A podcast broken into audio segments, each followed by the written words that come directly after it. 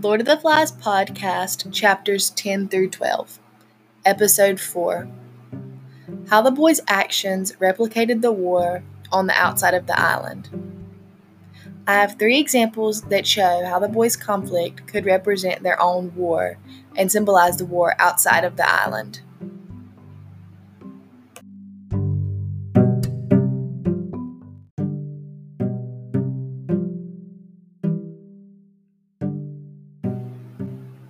The first example I have comes when the boys split up.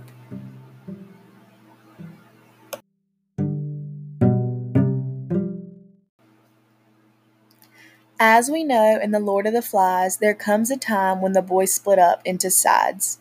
Jack's group hunts, wears face paint, and acts more as savages, while Ralph and a few others do simply what they need to do to survive. I feel like this was when it first started to represent a war. There could be no war if there weren't different sides and conflict among them.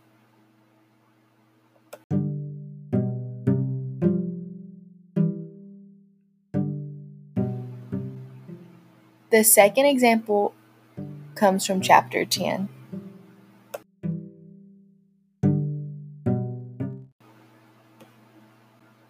In the night, as Ralph and the rest of his small group were in their shelters, they heard something.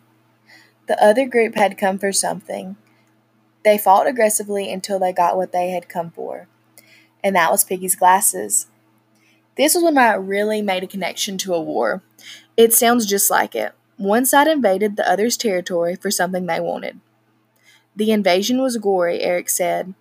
When I woke up, one was kicking me in the face. I got an awful bloody face.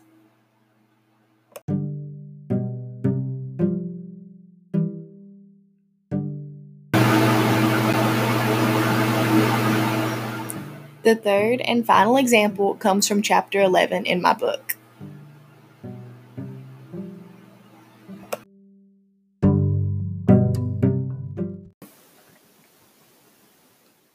This isn't the last example in the book that symbolizes war, but the last example that I'll talk about reminded me of a hostage that one side would take in a war.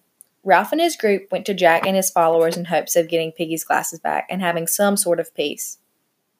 Instead, Jack continued to be corrupt like some leaders are in a war. He ordered some of his boys to tie Ralph's group, even though Ralph pleaded for him not to. The violence and hostility again made me relate this back to a war.